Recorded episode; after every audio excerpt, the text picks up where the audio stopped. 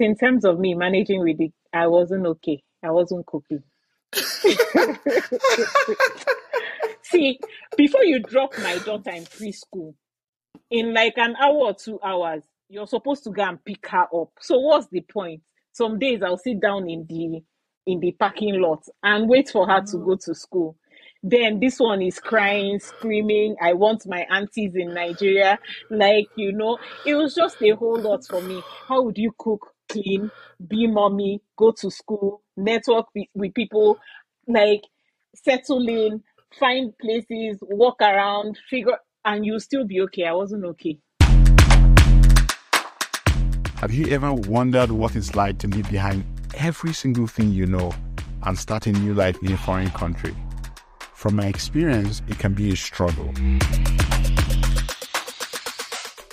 On the Newcomers podcast, I'll be sharing my story as well as the stories of other immigrants. We'll be talking about the joys and struggles of starting afresh. My name is Dozier, and I'm looking forward to being your host.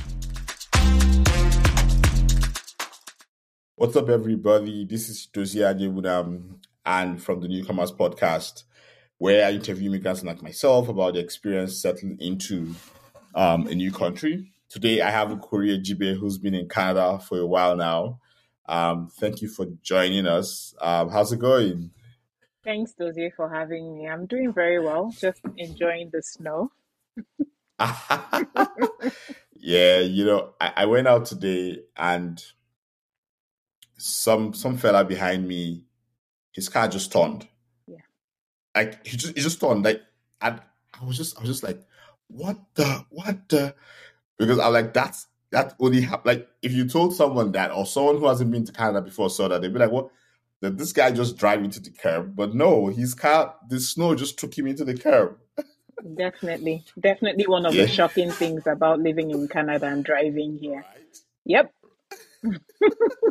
Let's talk a bit about that since we started since we started with the snow. Like, so tell me about your first time driving in the snow.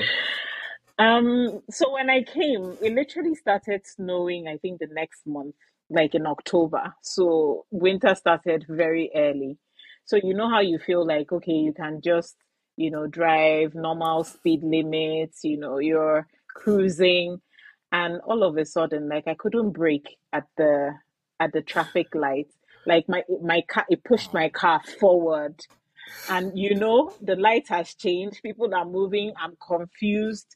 I don't know what to do. Am i moving forward? Am i moving backwards? I think you know those are humbling experiences.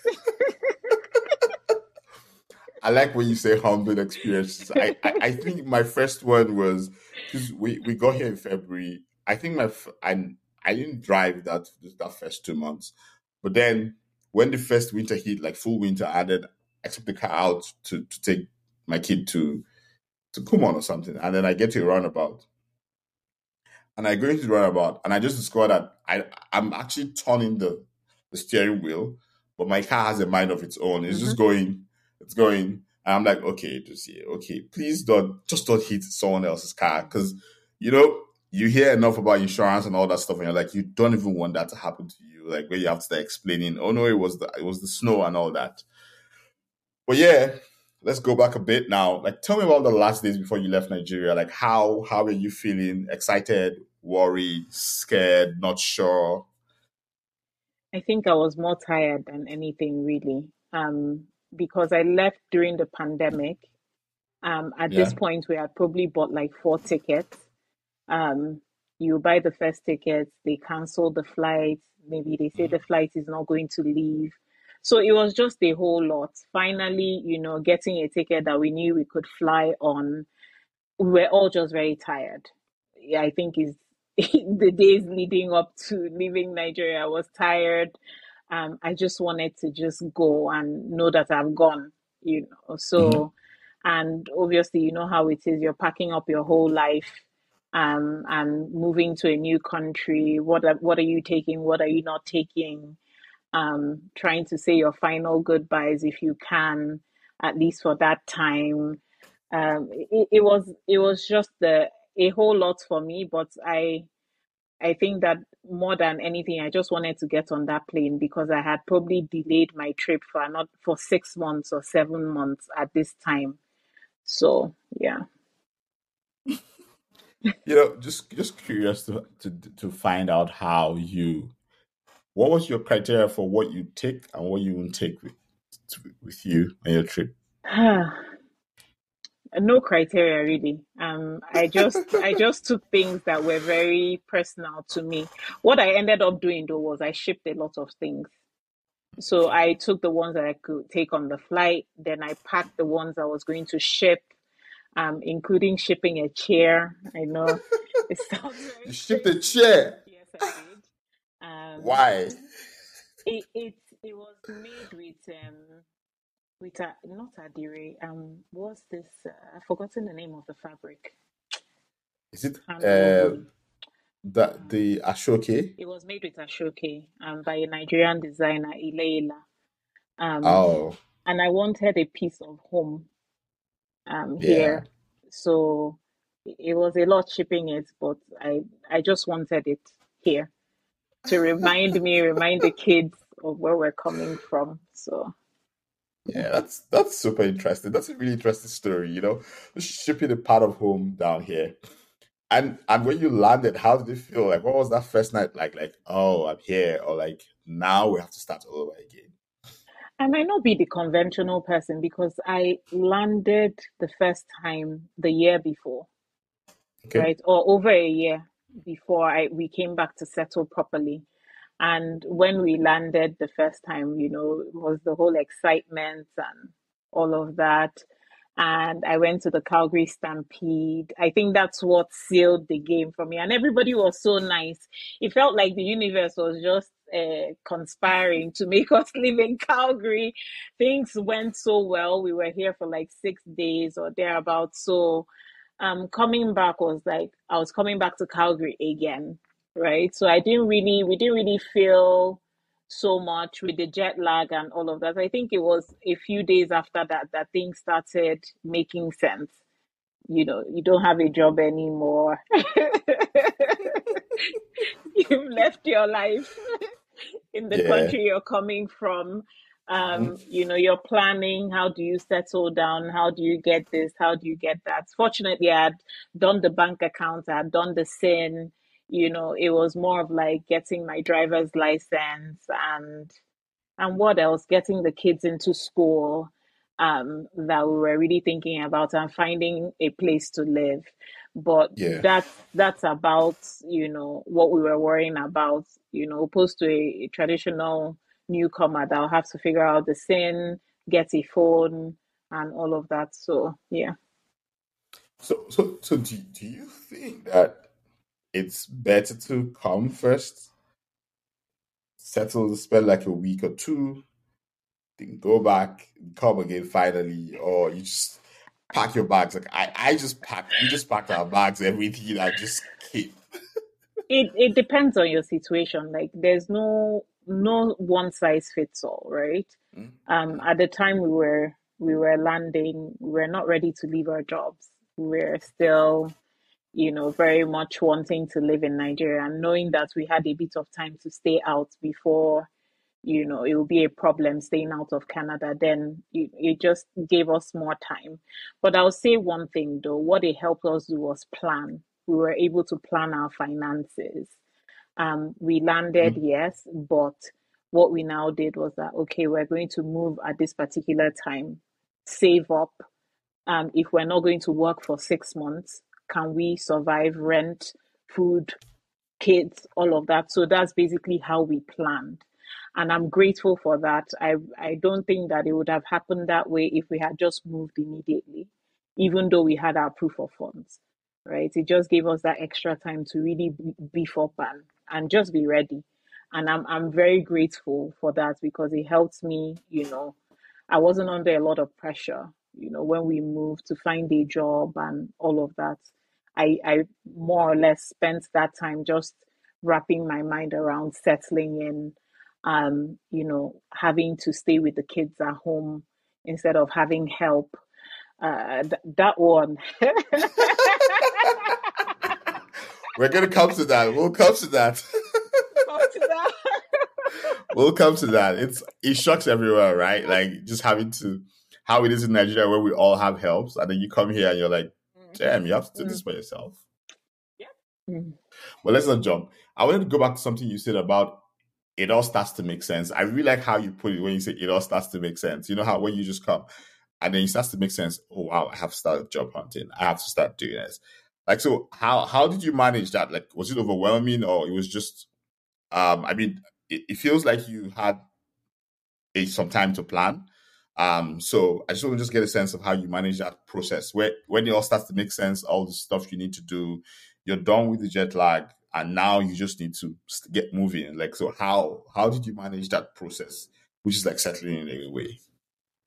I think there were a lot of things going on with me. So I had come from a really high stressful job in Nigeria, um, where my life was wrapped around the pandemic. So this was just my opportunity to kind of rest and get things, you know, get get myself back because I was just on the go for a couple of months. So because of that, I had already planned in my mind I wasn't going to stress out about a lot of things. Like I was just going to take things easy, you know. In short, for some for some months, I felt like uh, I can do this stay at home mom thing. I'm not working. I'm not thinking about you know, between between September and December when we came, I probably applied to only three jobs, and I'm just being very honest. And it was out of duress when I started thinking, ah, okay, I sitting down at home, like what's happening though?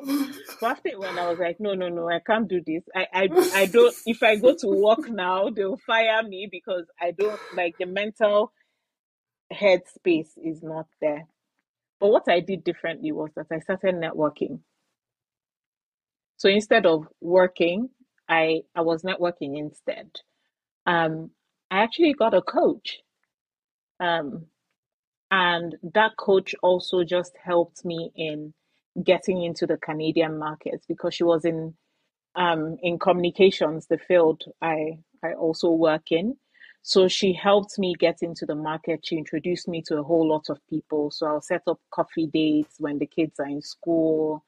Um, so instead of working and all of that the conventional way, that was what I was using my time to do. Reaching out to people, telling them my story, telling them what I've done, joining some associations, and just, you know, that's what I did pretty much very early on. But also, I would mention I was doing a um, a diploma program at UBC. So all of these things were already a lot, to be honest. So I didn't want to um, have to deal with going to school, managing the kids, and you know, I'm also setting up all these networking with job hunting. So those were I started my program when I was in Nigeria, so I was already doing it. So it wasn't like you know I came here and I just started. So that that was um so I had already planned my head, okay, I'm in school. There's something I'm I'm working towards my goal because you know Canadian experience is a yeah. is a very big thing. So school was also that my one leg in into getting Canadian experience, although it was a program that I really wanted to do. Oh, cool. Cool. Now let's talk about the kids settling in. Because you know, I, I hear this thing where people say when you come with older kids, it's a bit harder to settle in. So, how was your first child when you when you landed here? Um, he was six. Yeah. Cool. Mm-hmm. So, how was it like settling in new environment where the kids were excited? I'm sure. They were very excited, and and you know one thing I have to say about children, they are more resilient than us um, the move hits me so much more than my kids. Although I'll come to that, you know, properly. Um, they settled in faster because I have a sibling here, um, who has kids of about the same age with my kids. And during the pandemic, oh. they are oh. not really meeting so many people or doing a lot of, but they were hanging out with their cousins. So settling in for them was really good and fun because they had people to play with, talk to, and do a whole lot of stuff. But where I think um, was very challenging for them was school, especially with my son. So I struggled and he struggled a whole lot because initially school was at least his teacher was expecting so much of him. Um, he can't wear his snow pants, he can't wear his jacket, he can't wear boots, you know, and will be complaining. And I said to the teacher at the point, I was like, in Nigeria, it doesn't snow. This guy doesn't know any of these things, right? It would obviously take him yeah. a while to to adjust um, and all of that. So you can't expect that he will just all of a, a sudden start doing all these things. And yeah. he also had a tough time in school. Um, I felt that he was bullied slightly, you know. So it was it was a lot for us and for him, at least in that first semester. Um, yeah. But you know, one of the things that I'll say to parents is to pay great attention to your kids right? So I was talking to them mm-hmm. a whole lot. So he would open up, How was your day? This person shoved me. This happened to me. So with that, I will go as a Nigerian mom and go to war. And I go to war in front of him. so he knows that I have his back at any point in time. So I let him know this is what I'm going to come and do. I'm going to come to your school and this is what I'll do. I'm going to call everybody even got to a point I had to call like, you know, the district handling that particular school and say, pull my child out, send them to this other school. This is where I want them to go. And that was basically when everybody started running around. So that was difficult for me, but I we settled in in the next semester. Also, also, I think school also noticed that you know the mom wasn't very all right so, so everybody had to. everybody had to, you know, adjust, adjust themselves, including the principal calling me every two weeks to tell me how my son is doing in school. Yeah.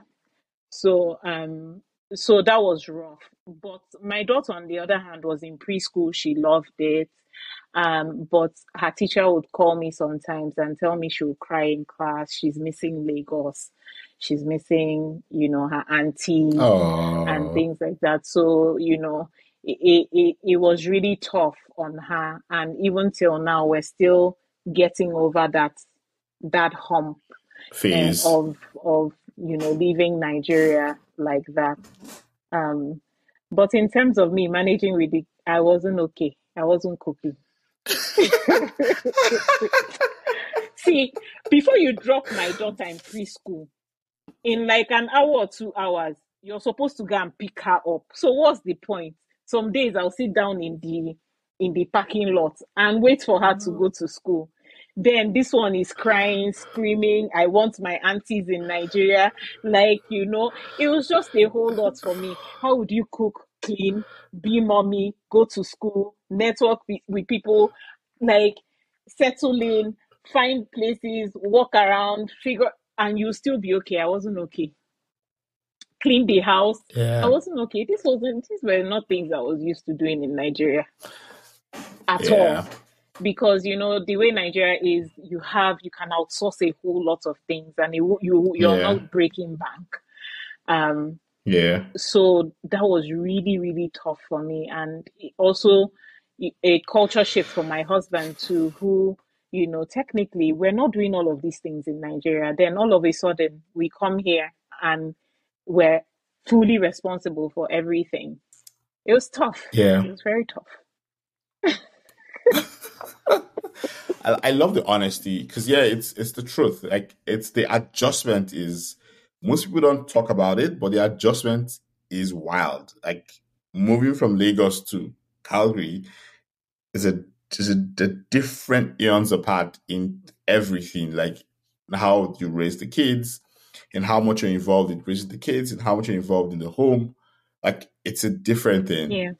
You know, and I, yeah, I, I love the honesty about like, yeah, it's tough. Like it's not it's not something you just get up and just start doing the next day. No and and the thing about it is that when when we came and i think what made it a lot more difficult for me was that when we came my husband went back to nigeria for another five weeks four to five weeks so i was here alone with the kids right with him being around you know two people you're putting head together you're doing every it makes life like it's not easy but life is easy. much much more bearable like Better. like now we have our routine where we even without saying anything we kind of you know just sort everything out and and you know you can see that everything is working well but being with them by myself here um, I think what really helped me was I had support system. I had my sister here. Sometimes, you know, I'll just go and drop the kids there and be like, I can't deal with this right now. Please take care of your niece and your nephew. Um, um, so I, think, to be honest, like when people ask me, that was the biggest challenge I had moving abroad. Um, I had lived abroad before, went to college, all of that. But you know what I noticed was I was always moving by myself. So it's different. But this time around, you're moving, you're responsible for humans. Um, it's completely yeah. is different. You're thinking, if I'm going out, I have to plan myself like from point A to B to C because you need to make sure they are sorted. They are eating three times a day. Me, I can go, you know, eat once a day and be all right you know so all of these things are are definitely you know those big challenges that you you face with kids here. Mm. yeah. What of job hunting? How did that go? Like, i mean you had you had done you, had, you went to you, you did a diploma program. Was that helpful? That helped deal with Canadian experience? By the time i started job hunting properly i hadn't finished my diploma um, I was still in school. Uh, you know, because I had spoken to a whole lot of people, I kind of understood how to look for a job slightly differently. So I was basically looking for jobs where I knew people. Um, if I don't know someone in a company, the likelihood of applying to that company was very low for me because number one, I I would try to get a referral if possible. Um, try to even speak to the people about the company, culture, pay, and all of that, just to understand is even somewhere I want to work. Um, yeah. And basically, I think that these things helped me a lot because sometimes I would have coffee chats with the hiring manager because the friend will be like, Oh, I can introduce you to the hiring manager. You have a conversation. Maybe you see that is not something that is is of interest to you or you applied, you don't get picked, but at the same time, I know that I've made that contact. Um, when I started, from the time I started job hunting properly to when I got a job was like maybe three months. Um, and I ended up getting a job where I knew someone. Like I literally had been seeing this um, job on link- LinkedIn for two, three weeks and I ignored it. Finally, I was like, ah, there's a connection I have here. Let me call her and see. And I called her and she was like, oh my gosh, you know what? That's the role I'm leaving to another role within the organization. She's like, let me speak to HR. She called HR and HR was like, yeah, tell her to still apply. And I applied and they called me within two days for an interview. Give or take, in like two weeks, we had concluded that process and I got the job. Um, so, and and it's been it's been um, it's been a running thread. Although, like I've also gotten headhunted on LinkedIn as well. Um, but those initial times and the way the Canadian culture is, those personal relationships are very important, or the referrals important. at least. Yeah. Yeah. I think I think refer I think one one big shock for me when I moved here. I mean, I do know it happens in Nigeria, referrals and all, but it's so it's so point blank here. Like, hey, referrals will be a much better route into a company for you. I mean, you can always get a job if you, you can apply and get through the interviews and stuff. You will, but building a network here super important, yeah. especially for an immigrant trying to get into the market. Definitely, and and the network also networking also helped me, like maybe with moms and and dads as well. Just even understanding you know what are the things to do for the summer what type of schools um you know i had a good idea of the type of school i wanted my kids to go to but you know activities you know even thinking about high school, middle school. These are conversations where I'm have I was having with other mm-hmm. parents where to even live in Calgary, right? Yeah. Um, you know, these are people who are um, who have lived here for years. So it was really good. That networking was really good, and they people were very open to have these type of conversations as well. So yeah. Yeah. So I, I I do see that every now and then, or your Instagram is basically full of immigration advice. Talk to me about that. Like, I know you do have something called Numa. I've seen it, Numa Immigration. Tell me about that. You know, what is that all about? So I've been mentioning that I was in school. Um, so yeah. before I left Nigeria, uh, people that knew that I had applied for my permanent residency and I was moving to Canada, they would always come to me, oh, can you help me, you know, put me through the process. And I remember one of my yeah. friends called me and she was like, look, I hear people have been calling you, you have to monetize it. I was, I was oh, like, nice. That's a great I was friend. like, what do you mean by that? She said, no, no, I have lawyer friends. Your husband is a lawyer too. Get them to go and register a business, you know. And she was so strict. I was, me, I'm usually very carefree about all those things. I'm like, no, no. It felt so strange because I'd never really imagined that I would, you know, open a business, you, all of that. I will work for people, rise to the top, become CEO. Um, I took her seriously. But one of the things that um, I thought about very quick, very, very quickly um, while I was trying to register my business, in all honesty, was that how do I become a a consultant in Canada? Are there laws and policies that guide it? Um, then I realized, oh, there's a I need to get a license, and there's an exam I needed to take for my license, and because of that, I now started doing more research and realized I had to go to school first before mm-hmm. even passing mm-hmm. the exams then I could even register for, you know, the proper licensing exam. So that's where I started looking into the schools and I applied to the University of British Columbia. So I started my course online um, when I was still in Nigeria. So I finished that, um, you know, after a year and basically now wrote my licensing exam, passed my licensing exam, and got licensed. So Numa is is a registered business, basically like an immigration and citizenship um, consulting. And basically, what we do is um, help people who want to move to Canada or stay in Canada um, to mm-hmm. do it the right way, basically. Any success stories so far? We have loads of success stories I can't even remember, but at least if someone follows me at Numa Immigration, they'll see all of this. because no, tell me, tell me the best. Tell me, tell me the best one. Tell me the one that when you think about it, you you feel so, you feel fulfilled because you talk with someone passionate about this immigration thing. So tell me the success story that when you think about it, you're like, that was a good one. You know, every story is unique for me. I can't say that there's okay. a particular one that, you know, hasn't been unique because they come with its challenges, right? Um, there's there's one that I recently talked about um, on my page. Uh, a young boy from Aba.